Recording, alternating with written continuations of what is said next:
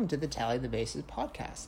From new fans to seasoned statisticians, the Tally the Bases podcast is the baseball podcast for every baseball fan. If you enjoy my content, I'd appreciate it if you let me know by liking my Facebook page and sharing this episode with some of your own baseball buddies. Today, after a lot of talk about hitters in the last two episodes, we are dedicating the episode entirely to pitching stats and how Jacob DeGrom of the New York Mets has been chasing greatness these past few seasons. I will also speak about pitching data and how science is being implemented into the game today. It would make absolutely no sense at all to talk about the dominance of pitchers today without talking about Jacob DeGrom. The former Stetson University shortstop turned ninth round pick by the New York Mets may just be the best pitcher in the world. To name a few, here are some of his most recent accolades. He was the Cy Young Award winner in 2018 and 2019 losing out in 2020 to Trevor Bauer in a bridge season. In all three of these seasons, he had an ERA under 3 in the mid twos and struck out 40% of the batters he faced. This year has been like something out of a record book, though. Jacob DeGrom is nearly unstoppable through the first month of the season. Through his first four starts, he set an MLB record of 50 strikeouts. This is nearly 50% of the batters he faced. Through these starts, he's batted in more runs, two runs, than he allowed as a pitcher, just a single run.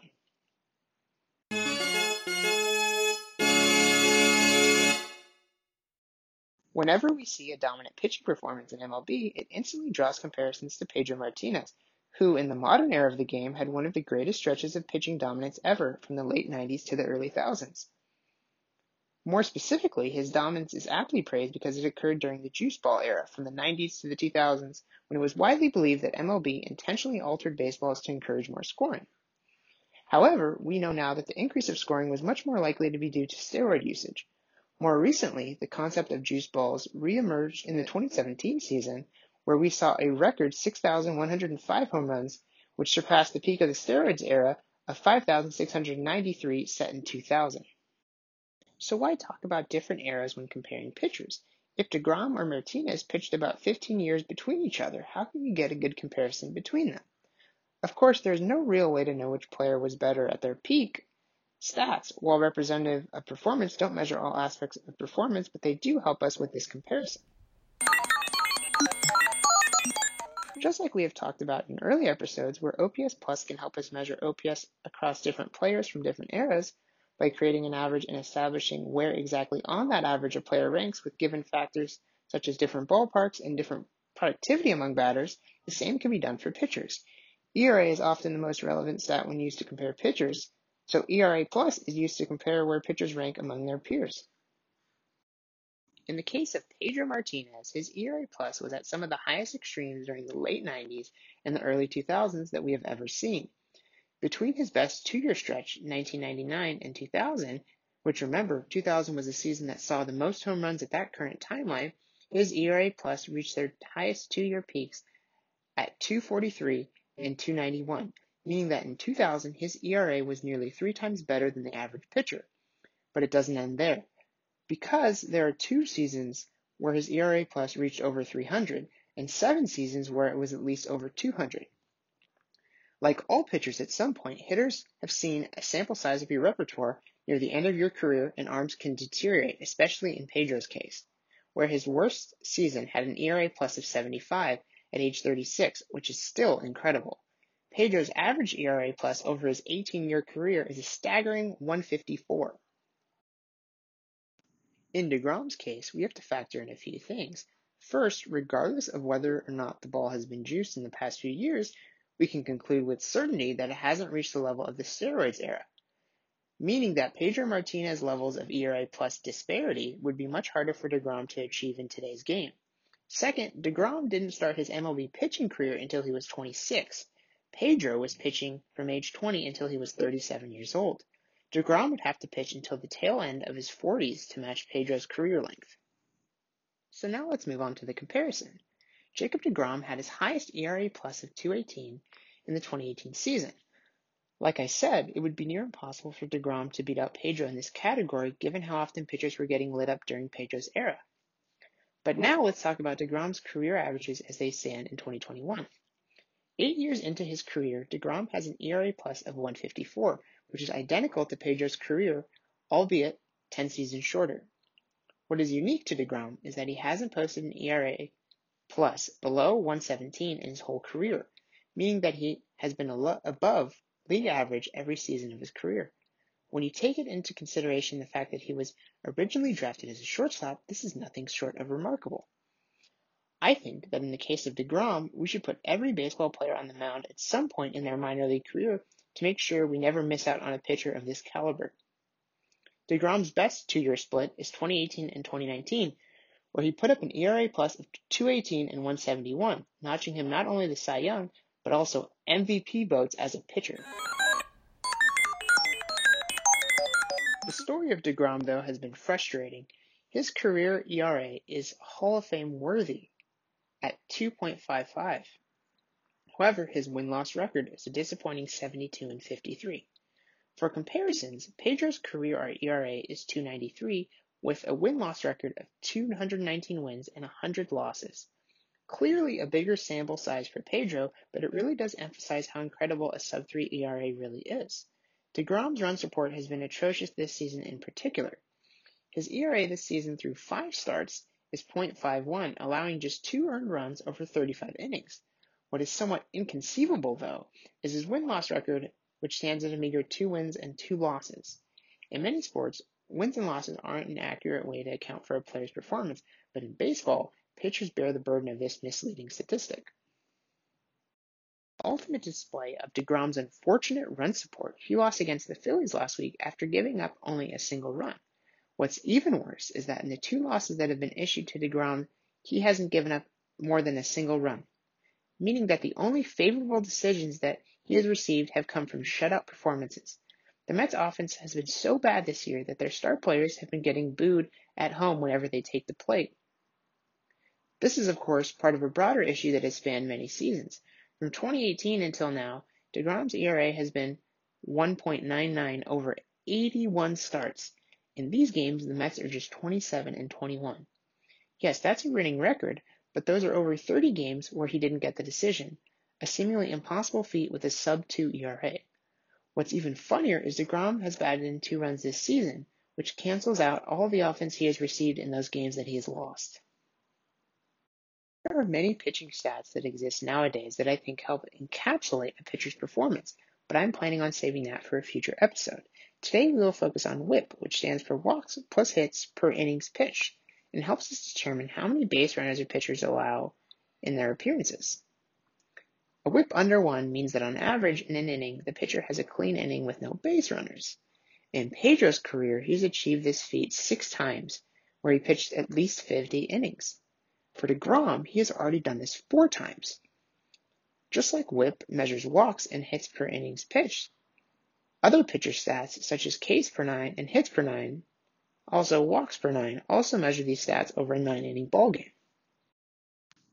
It is time for today's trivia question. So far, two starting pitchers have an ERA under one. Jacob DeGrom is in first, as we've talked about earlier in the episode, but who is in second? Because we have dedicated the whole episode to pitching, it would be a great time to talk about spin rate.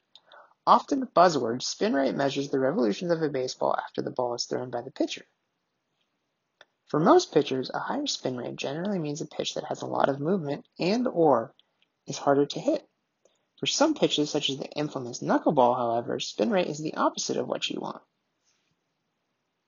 For example, fastballs with a high spin rate tend to elevate upwards, creating much more difficulty for hitters because they are harder to hit, but also it is much harder to make quality contact with the pitch, that is to get a bigger hit like a home run or a double.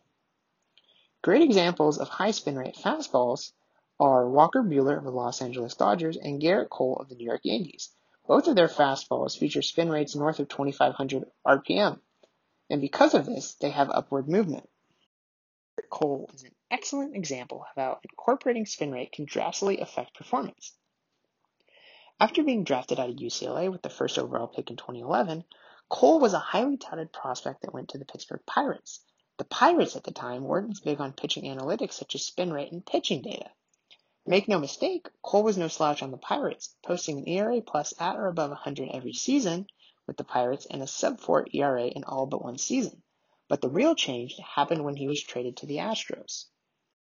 The Astros had suffered through a rebuild and reinvented their front office by putting analytics at the forefront.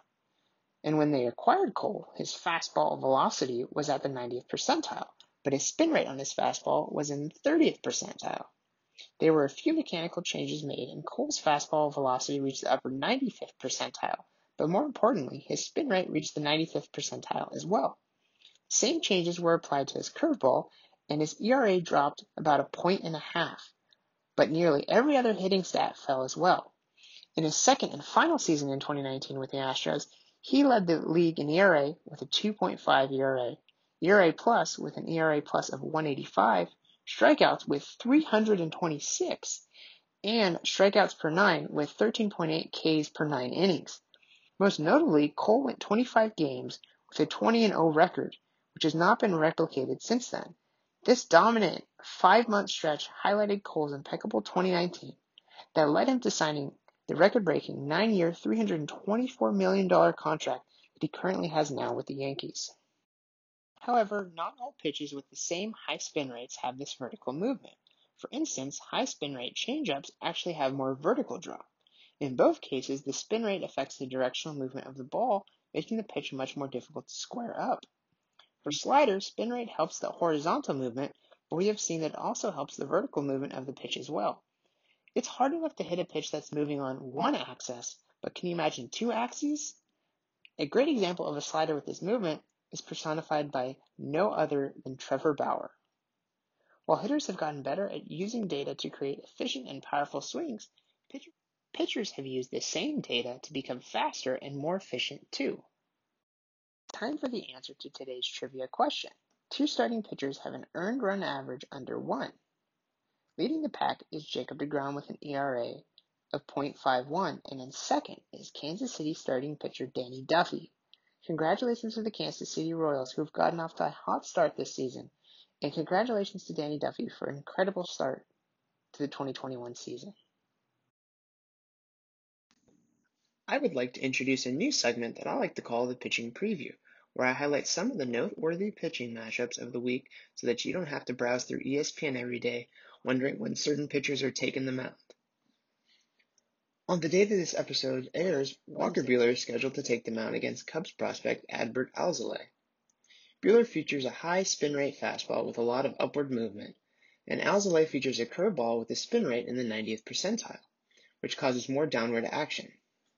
On Thursday, Gerrit Cole gets the start, and you can see how crazy the movement really is on his fastballs and curveballs that are all in the upper 90th percentile. He faces off against Lance McCullers Jr., who has a curveball in the 90th percentile and a sweeping slider with some of the biggest horizontal movement in the majors.